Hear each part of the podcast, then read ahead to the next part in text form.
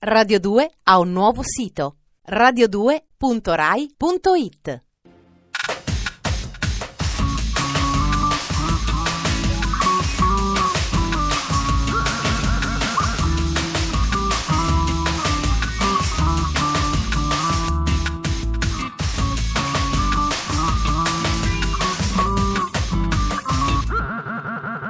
Dispenser. Buonasera e benvenuti a Dispenser, la trasmissione famosa per i suoi slanci affettivi intercontinentali.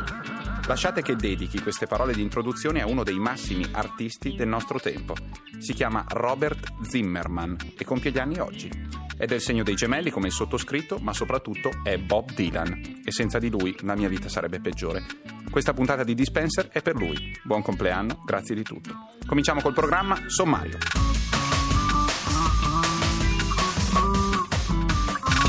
Quando Firenze sognava di conquistare il mondo. Ristampe su CD per Federico Fiumani. Per amore dell'FM torna il duo francese di Furbastri.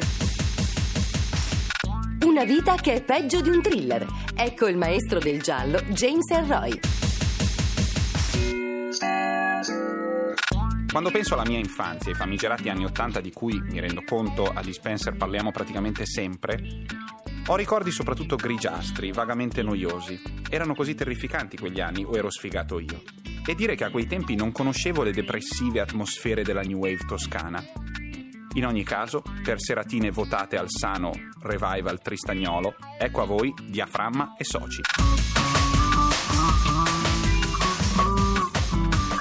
Dispenser.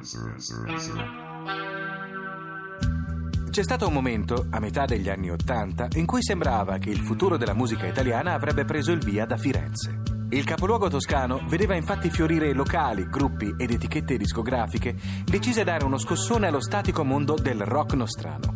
Band dai nomi curiosi come Litfiba, Neon, Moda, Panko o Baciami Bartali cominciarono a tentare strade sonore più vicine alla new wave internazionale che alla tradizione melodica del bel paese. Gruppo simbolo di questa rivoluzione culturale furono i Diaframma, capitanati dal chitarrista Federico Fiumani. Toccò proprio ai Diaframma pubblicare il primo album della neonata etichetta Ira, considerata il vero e proprio fulcro della nuova onda sonora fiorentina. Il disco di debutto del diaframma si intitolava Siberia ed era pubblicato su vinile trasparente, quasi a sottolineare l'atmosfera glaciale dell'album. I suoni rimandavano al dark inglese dei Joy Division e le crude parole dei testi di Fiumani erano interpretate con teatrale intensità dal cantante Miro Sassolini. Girarono anche un video per la canzone Siberia, a quei tempi una cosa ancora rara per un gruppo italiano. Si trattava di un video sperimentale in bianco e nero che per un po' è circolato su un canale televisivo appena inaugurato, Video Music. Quando il giorno ritornerai. Con il disco successivo, Tre volte lacrime, le atmosfere cupe si addolcirono a favore di soluzioni musicali vagamente più pop. Per un attimo sembrò quasi che per il diaframma si aprissero concrete prospettive di successo commerciale, ma non fu così. Il successo, quello plateale, arrivò per i compagni di scuderia Litfiba, con il loro rock più accessibile e meno intellettuale. Ho bisogno di qualcosa di mio. La storia di Diaframma però non si concluse lì, anzi prosegue tuttora, sempre fedelmente legata al circuito underground, con un'ostinazione e un'onestà ammirevoli, che ha portato il gruppo di Fiumani a firmare ben 17 album. Escono oggi su CD le ristampe di quegli storici primi due album, Siberia e Tre volte lacrime, su etichetta Self. Un'operazione di recupero impreziosita dall'aggiunta di brani inediti o live e dall'inclusione di Amsterdam, un singolo rarissimo, a suo tempo realizzato in coppia dai diaframma con i Litfiba.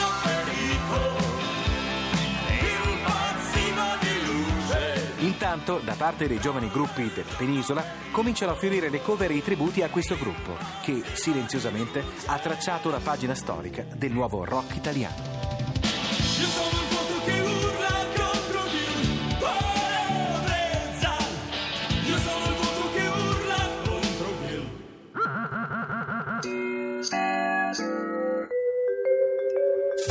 Dopo una fulminea apparizione nelle sale, il film Il giardino delle vergini suicide di Sofia Coppola è finalmente uscito in videocassetta.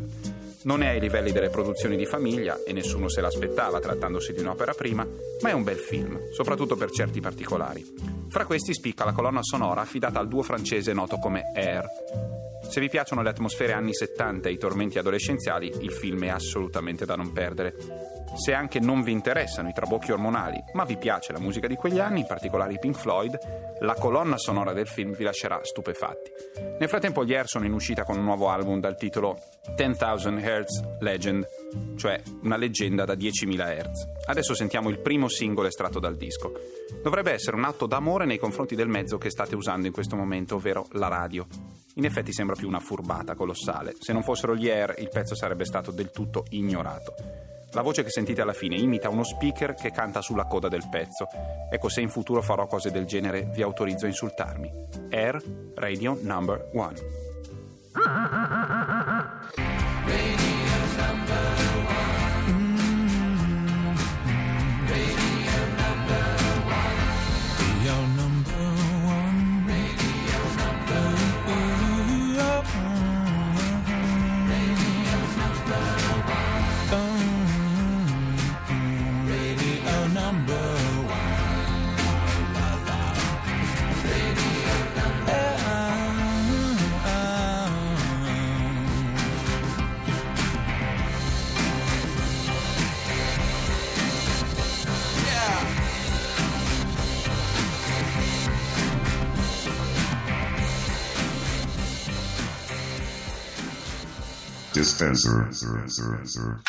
Il mondo letterario statunitense ha da un po' di tempo abbattuto il divario esistente tra letteratura alta e letteratura di genere. Così mentre nel nostro paese i cattedratici si scannano per svalutare i giallisti come Camilleri, Lucarelli, Parlotto che hanno grande successo, al di là dell'Atlantico si celebrano consacrazioni. L'enorme, perfido, colossale padre del noir californiano, James Elroy, è universalmente considerato uno dei più grandi scrittori della storia americana, degno erede di Herman Melville. Dispenser. La storia è la seguente. Un bambino di 10 anni, dopo una notte trascorsa fuori casa, torna alla sua abitazione di El Monte, nei dintorni di Los Angeles. Ad attenderlo trova la polizia che lo informa che sua madre è stata violentata e assassinata. E subito dopo un agente gli scatta una foto da conservare nel fascicolo dell'inchiesta. Non è la scena di un libro giallo, ma un episodio reale del passato di James Elroy, probabilmente il più grande giallista contemporaneo, la cui stessa vita sembra la trama di un noir violentissimo.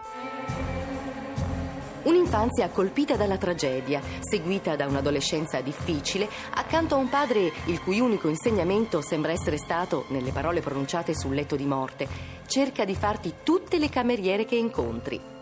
Fino ai 30 anni la vita del giovane Elroy è contrassegnata dall'alcol, la droga e qualche soggiorno in carcere. Finché qualcuno gli trova un lavoro stabile come caddy. Ed è proprio sui campi da golf che gli viene l'ispirazione per scrivere il primo libro, Prega Detective.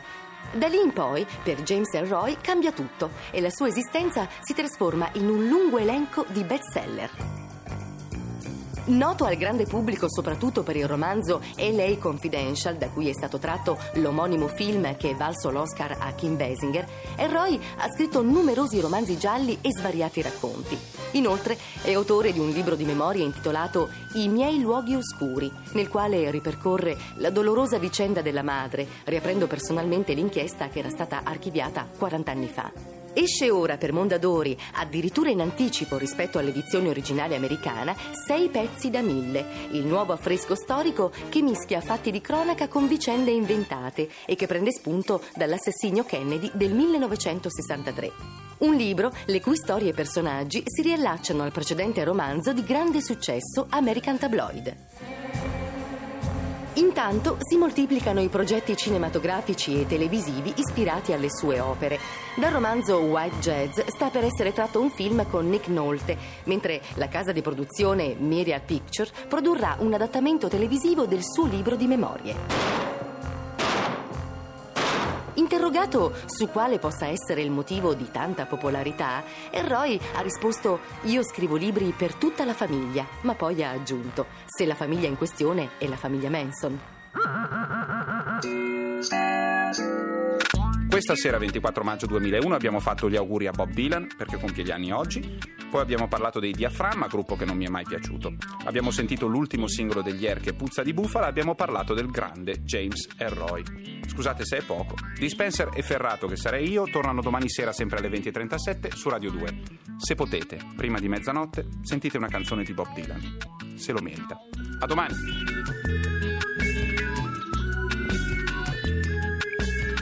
Dispenser è un programma di Giorgio Bozzo, condotto da Ferrato, scritto dalla Gigi, Matteo Bibianchi e Alberto Forni.